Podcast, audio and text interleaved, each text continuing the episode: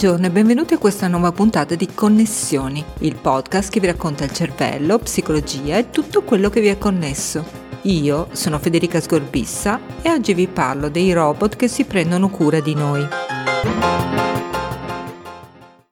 Tell me something more about your heritage. I am very interested. I born as a Indian in India. I am the fifth daughter of my uh, to my parents.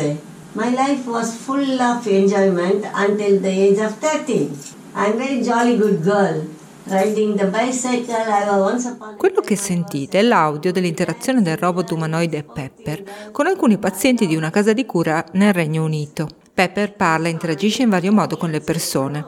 Il tutto avviene nell'ambito di Caresses, un progetto internazionale che ha coinvolto diversi paesi europei più il Regno Unito e il Giappone.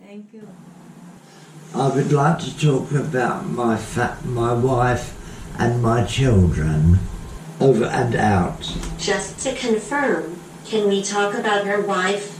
Yes, Your wife must be a really nice person. It's interesting to know more about your life.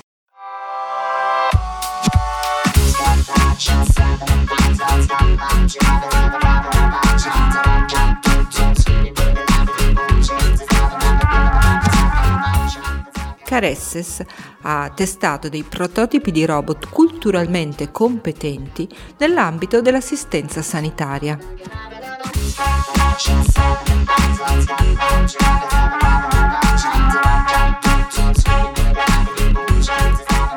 Pepper poteva intrattenere il paziente chiacchierando, ma anche facendogli fare dei test ed esercizi mnemonici e cognitivi, far vedere loro dei video, ascoltare musica e altre cose ancora. La particolarità di Caresses è quella di proporre un approccio culturalmente personalizzato per ciascun paziente. Pepper, infatti, imparava le caratteristiche della cultura della persona con cui interagiva per incorporarle nelle conversazioni future.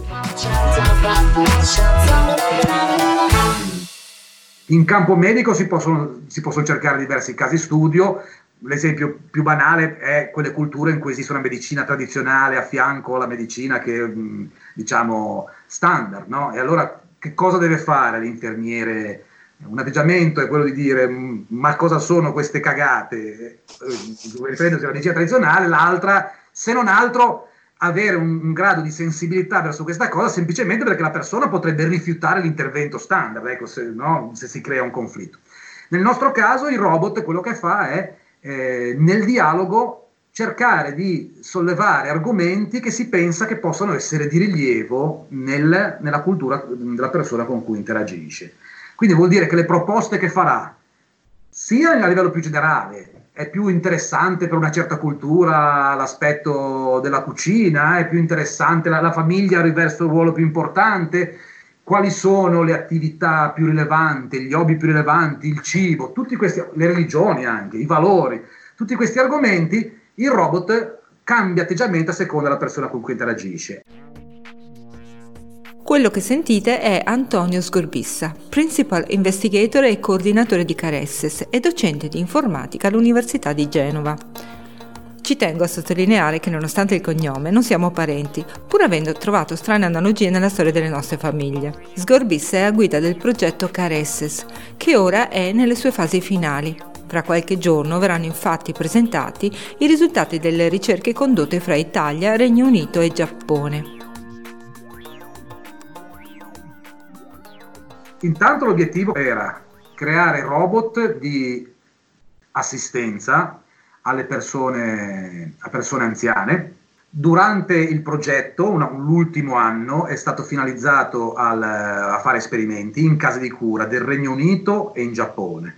Nel Regno Unito con persone indiane, inglesi, in Giappone con persone giapponesi, perché uno degli elementi fondamentali, adesso su cui mi, mi fermerò, è proprio l'aspetto culturale. Ovviamente l'impatto è poi stato valutato con dei tool validati per riconoscere questo tipo di impatto. Quindi quello che è stato fatto è prendere strumenti che misurano la qualità della vita percepita, eh, l'impatto sui caregiver, no? altro aspetto importante qua. E altre e poi questionari diciamo qualitativi per capire in effetti se c'era un miglioramento. Quindi alla fine quello che c'è alla fine è questa mole di date, quello che abbiamo fatto è dividere le persone in un braccio sperimentale, due bracci di controllo, quindi un gruppo di persone senza nessun robot, un gruppo di persone con il robot, un gruppo di persone con il robot con competenza culturale per vedere qual è stata la differenza di impatto e questo misurato utilizzando strumenti eh, validati. Ora, se vi immaginate una situazione come nel film Io e Caterina, dove Alberto Sordi, lasciata la moglie, si prende un robot cameriera, Caterina appunto, che finisce per essere fin troppo umanoide, siete chiaramente ben lontani dalla realtà. I robot, che nel prossimo futuro possiamo immaginare assistere anziani e malati, svolgeranno soprattutto funzioni sociali. Migliorare la salute mentale, eh, ridurre il senso di solitudine, motivare le persone a fare delle cose, assolutamente sì. Tutte queste cose sono fatte attraverso l'interazione sociale.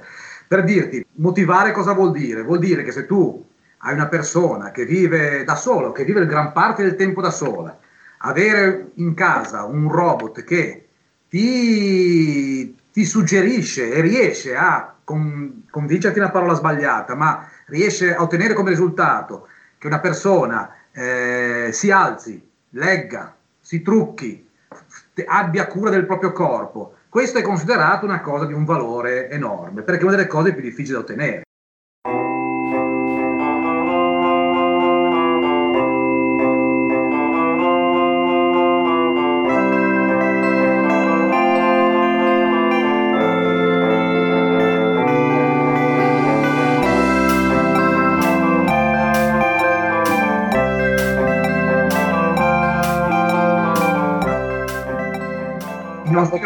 Robot di questo tipo, era un robot fisicamente robot umanoidi, ma il cui obiettivo era proprio quello di stare con le persone, chiacchierare con loro, suggerire delle cose, ma anche soltanto il fatto di parlare del più del meno. Per raccontarti alcuni episodi, ci sono delle persone in cui il beneficio, nel senso il tempo che ci hanno passato e a loro stesse, a loro, secondo le loro stesse parole, il tipo di beneficio, perlomeno per, percepito in questo caso, che loro dicono di aver ricevuto è, è evidente.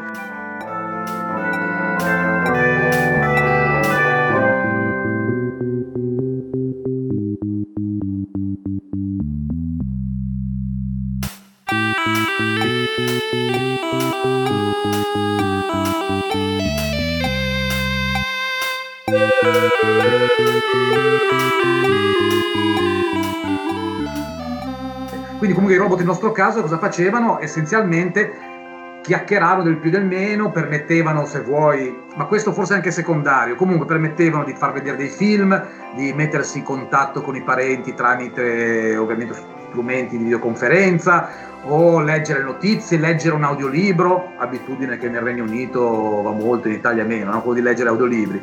Quindi cose, fare dei giochi, cose sì funzionali, quindi cose per far passare il tempo, ma essenzialmente l'aspetto fondamentale è proprio il, il chiacchierare.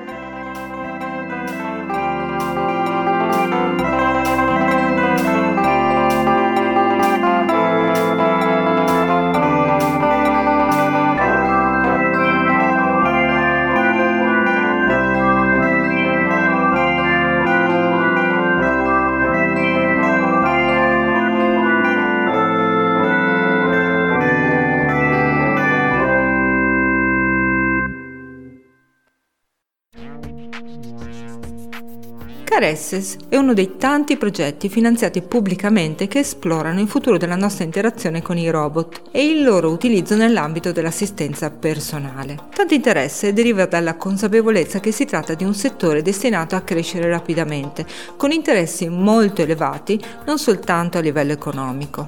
Perché questo avvenga, tuttavia, è necessario che gli esseri umani siano disposti ad accettare questi robot e a interagire volentieri con loro, come questo obiettivo si possa raggiungere non è scontato. Per esempio, è davvero meglio che i robot siano umanoidi, che cioè mimino l'essere umano nell'aspetto, nei modi e nel modo di pensare e comunicare, arrivando addirittura agli aspetti culturali come caresses. Well, there's a lot of um, approaches and and initiatives um, these days to bring robots to human daily lives and especially humanoid robots to be there as assistant. Oggi ci sono molti approcci rispetto a come poter introdurre i robot nella nostra vita quotidiana, specialmente i robot umanoidi, in modo che possano fungere da assistenti nelle attività quotidiane, nella cura degli anziani e dei malati. Se vogliamo che un giorno i robot siano insieme a noi e nella società, abbiamo bisogno di comprendere come gli esseri umani interagiscono con loro e quali siano i meccanismi cognitivi implicati nelle interazioni sociali fra umani e robot. Non credo che necessariamente abbiamo bisogno di robot umanoidi per certi compiti in fabbrica. Ci sono tante domande cui rispondere rispetto a questo, per esempio all'efficienza del lavoro e del trade-off fra essere efficienti ed essere sociali perché magari se siamo sociali siamo anche meno efficienti. Per esempio un robot umanoide che evoca questi meccanismi sociali potrebbe avere un impatto sull'efficienza. Quindi se vuoi un robot che faccia un compito specifico, magari con l'essere umano, ma che sia focalizzato sull'essere efficiente, forse è meglio che non sia troppo sociale. Sono solo speculazioni al momento, non ho dati per supportarle. D'altra parte ci sono alcuni compiti, pensa alla cura degli anziani, in cui potrebbe essere più semplice, per esempio, convincere i pazienti a prendere le loro pillole con più regolarità se il robot è molto sociale, se piace molto e viene accettato dalle persone, piuttosto che avere una macchina che ripeta in maniera meccanica devi prendere le tue pillole. By the, by the elderly person, in contrast to just a machine that repeats in a very mechanistic way, please take your pills. Agnieszka Wikowska è una ricercatrice dell'IIT di Genova, una città evidentemente evocata allo studio dei robot. Wikowska è una neuroscienziata esperta di interazione uomo-robot, di cui studia gli aspetti cognitivi. Ci conferma tra l'altro le aspettative fantascientifiche del pubblico. I soggetti umani che vengono nel nostro laboratorio hanno grandi aspettative su quello che i robot possono fare. Sono aspettative che vengono stimolate dalla fantascienza, dalla cultura popolare. Poi vengono in laboratorio e vedono i nostri robot che fanno solo movimenti molto semplici e che non si comportano in maniera molto intelligente c'è un meccanismo cognitivo estremamente importante nell'interazione fra esseri umani che può non sembrare ovvio avere una grande importanza nel cementare un buon rapporto fra noi e i robot, ovvero la capacità di attribuire intenzione a un altro agente. Wikowska sta studiando proprio quali fattori lo promuovono. In particular, I'm interested in um, when and under what conditions people attribute mental states to artificial agents attribute intentionality. This is uh, the key topic of my ERC research grant. Uh, In particolare sono interessata a quando le persone attribuiscono stati mentali agli agenti artificiali, quando attribuiscono loro l'intenzionalità. Questo è il tema centrale del mio finanziamento IRC, che è proprio sull'intenzionalità. L'idea è che spieghiamo e prevediamo il comportamento degli altri. Con gli esseri umani ci viene naturale, con i robot chissà you, um, I don't know, gazing at a glass um, filled with water and, and reaching out for that glass. Noi spieghiamo e prevediamo il comportamento altrui in riferimento agli stati mentali. Faccio un esempio, se ti vedo fissare un bicchiere pieno d'acqua e vedo che allunghi la mano verso il bicchiere, mi spiego il tuo comportamento dicendomi probabilmente ha sete, vuole bere e credo che l'acqua gliela farà passare. Così spieghiamo e prevediamo il comportamento degli altri umani, ma pensa a un'automobile per esempio. Quando schiacci il freno e la macchina si ferma, non pensi che abbia avuto il desiderio di fermarsi. Sai che è stata progettata così, per fermarsi quando premi il freno. Se la macchina del caffè smette di erogare la bevanda, non pensi che voglia farti uno sgarbo, capisci che il meccanismo è diverso. And so, if you think about these two examples, se pensi a questi due esempi, il robot umanoide potrebbe trovarsi in un punto nel mezzo, perché ha un aspetto umano, si comporta in maniera umana e potresti aspettarti che sia simile all'essere umano. Potresti avere la tendenza ad antropomorfizzarlo e attribuirgli stati mentali, ma allo stesso tempo è una macchina, quindi in alcuni casi potresti usare l'altro tipo di spiegazione. La mia domanda dunque è quando è che le persone usano la spiegazione umana per i robot, cioè quando attribuiscono ai loro stati mentali e perché questo è importante? Se usi stati mentali, presupponi che siano agenti intenzionali, che cioè abbiano intenzioni, che fanno le cose secondo la loro volontà. Questo potrebbe avere un enorme impatto su come interagisci con loro. Ci potrebbe essere una grande differenza rispetto all'interazione con una semplice macchina. You might be interacting with the, with the agent differently as compared to interacting with just a machine.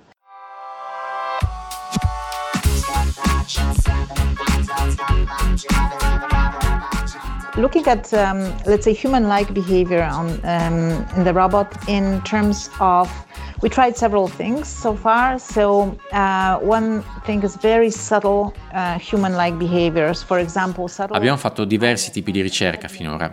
Abbiamo analizzato dei comportamenti umani molto sottili, per esempio i movimenti degli occhi o della testa in contesti specifici. A robot, when, when a robot has very much uh, human-like, I'm human by human-like. What I mean is that we what we do is Abbiamo osservato se le persone sono sensibili a questi fattori. Misuriamo prima i movimenti della testa e degli occhi dell'essere umano in un particolare compito e poi li copiamo nei robot. Poi i soggetti interagiscono con questi robot oppure con altri movimenti molto meccanici e misuriamo se c'è un impatto nell'attribuzione della somiglianza all'essere umano o dell'intenzionalità. Um, uh, behavior. So, um, and then we see if that has an impact on, on, on attribution of human likeness or intentionality. So, on the one hand, subtle human likeness. Poi da questi elementi sottili ci muoviamo verso cose più complesse, come le strategie di gioco. Quali strategie vengono percepite come più umane o al contrario più meccaniche o completamente casuali? More human-like strategies or more mechanical or random, let's say, strategies in, in choosing certain options in, in games. So that will be a bit higher level aspect of, of behavior, but still on the robot behavior. So these are the factors that are interesting for us.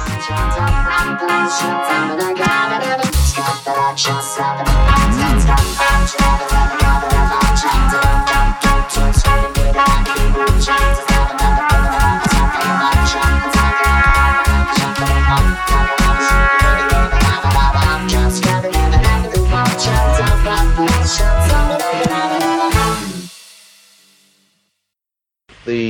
First law is as follows A robot may not harm a human being or through inaction allow a human being to come to harm. Number two, a robot must obey orders given it by qualified personnel unless those orders Lo avete riconosciuto? È niente poco di meno che Isaac Asimov, il famoso scrittore di fantascienza, che elenca le sue ancor più famose tre leggi della robotica. Legge numero 1. Un robot non può recare danno a un essere umano né può permettere che, a causa del suo mancato intervento, un essere umano riceva danno. Seconda legge. Un robot deve obbedire agli ordini impartiti dagli esseri umani, purché tali ordini non vadano in contrasto con la prima legge.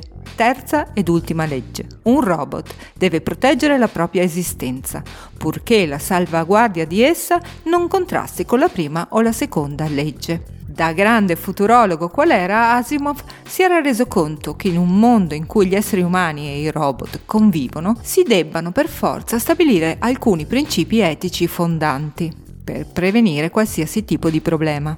Le tre leggi della robotica sono ovviamente molto diverse dai principi che vengono oggi studiati dai roboeticisti.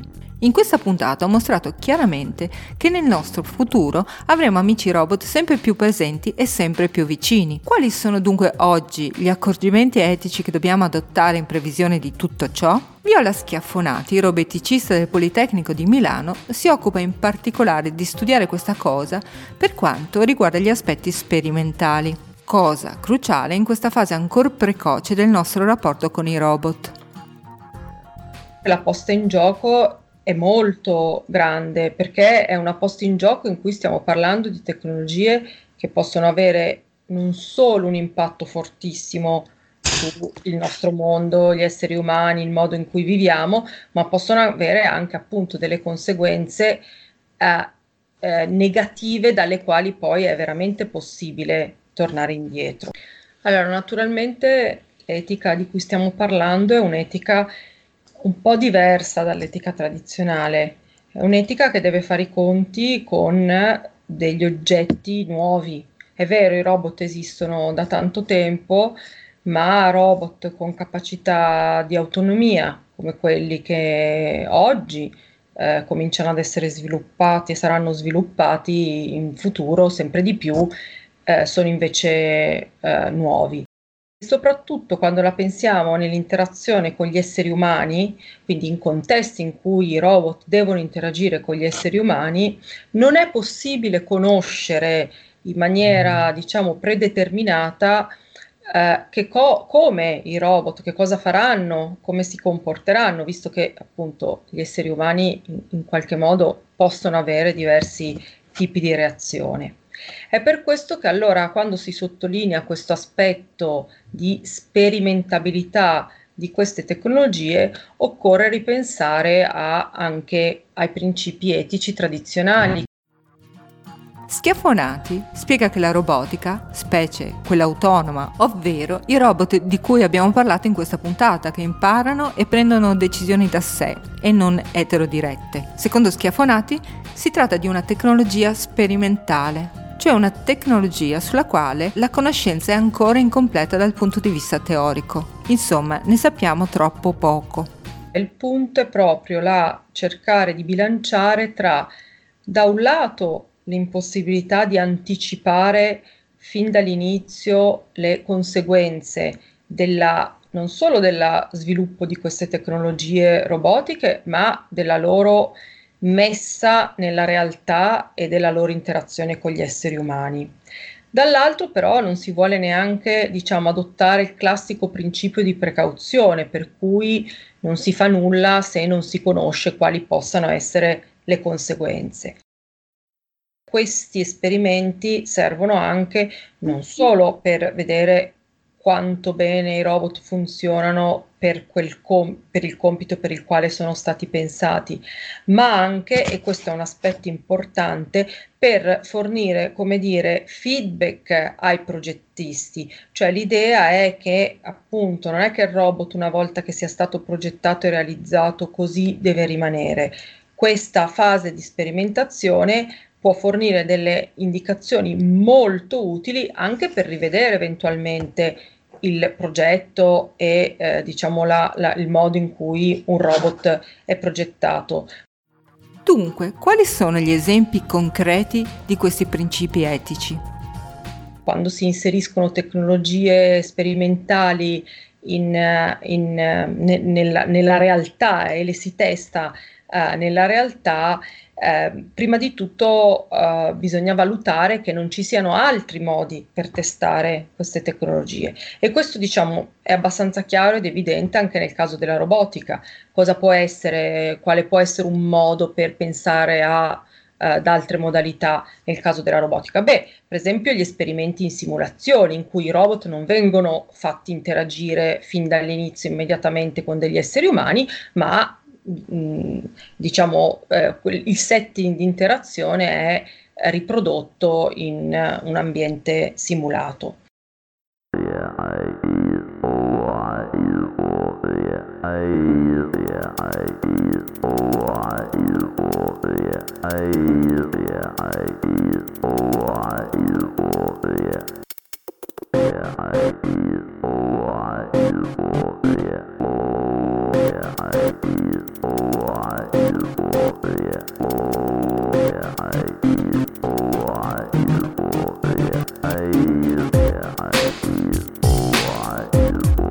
Responsabilità devono essere chiaramente distribuite eh, sia nella fase diciamo di mh, progettazione dell'esperimento, nella fase dell'elaborazione dell'esperimento, nella fase di controllo dell'esperimento e anche nella fase di fine dell'esperimento, ossia quando si vuole terminare un esperimento perché sostanzialmente ci sono eh, condizioni di pericolo. Si possono fare esperimenti in cui eh, si cerca di valutare l'interazione tra eh, robot ed esseri umani, ma l'essere umano deve essere sempre in controllo. Se l'essere umano a un certo punto vuole terminare l'esperimento, il tutto deve essere progettato in modo da far sì che questo avvenga. Un esempio molto semplice può essere il robot deve essere dotato di un bottone molto chiaro, molto evidente e l'essere umano lo schiaccia e il robot si ferma immediatamente. Schiafonati ha analizzato con particolare attenzione il caso dei robot che prestano soccorso in situazioni di emergenza. Si tratta di robot che agiscono in situazioni per soccorrere vittime umane, ma in situazioni di particolare vulnerabilità, perché sono situazioni legate a catastrofi naturali oppure a un incendio. Eh, da un lato si vede bene, come dire, la beneficenza, il beneficio di usare dei robot ossia magari di non usare altri esseri umani che correrebbero dei rischi in situazioni diciamo di disastro.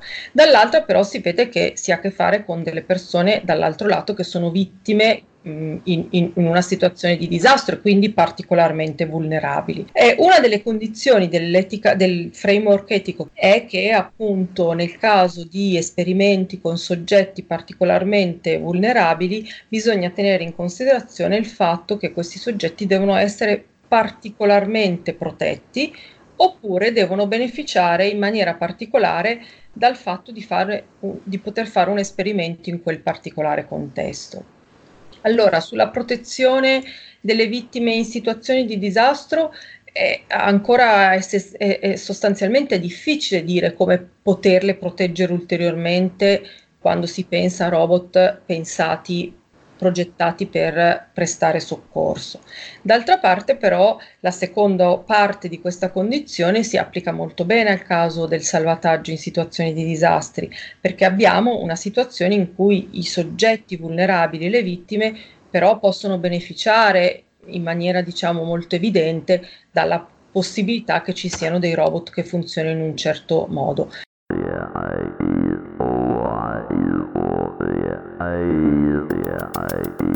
E allora le tre leggi?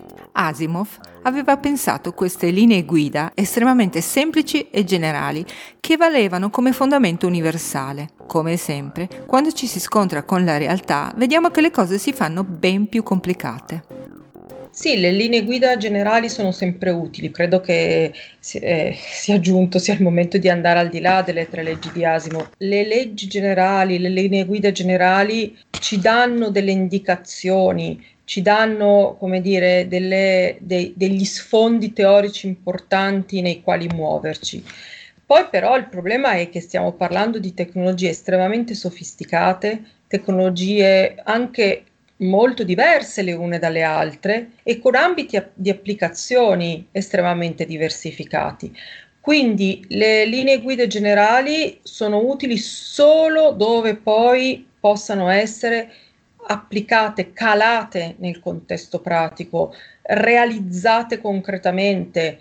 Se si tiene conto anche di queste differenze, in qualche modo si è più consapevoli non solo dei rischi da evitare, ma anche dei benefici che si vogliono raggiungere progettando robot di un certo tipo.